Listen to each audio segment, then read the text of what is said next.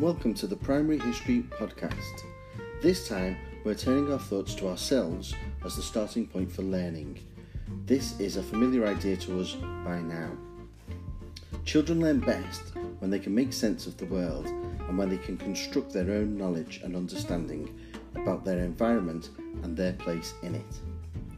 This is a feature of much of our discussions and is cited by me, Russell, but also authors such as Cooper and Hoodless as being a good starting point for developing explorations in history. This lends itself nicely to the work on local areas, which of course brings us back to that idea of identity and belonging. However, I've taken that thought further. I first coined the phrase personal nostalgia when referring to ideas about our own past that came to mind when we thought about identity, and in particular, our own identities. Personal nostalgia considers artifacts and trinkets from our past. The value we place on these mementos is a measure, in some ways, of how we treasure the past, our own past, and how we are proud of our achievements. We recall with fondness a holiday or a day out, a person or an event. The artifacts we collect, keep, and treasure tell us and others a lot about what we value and prize.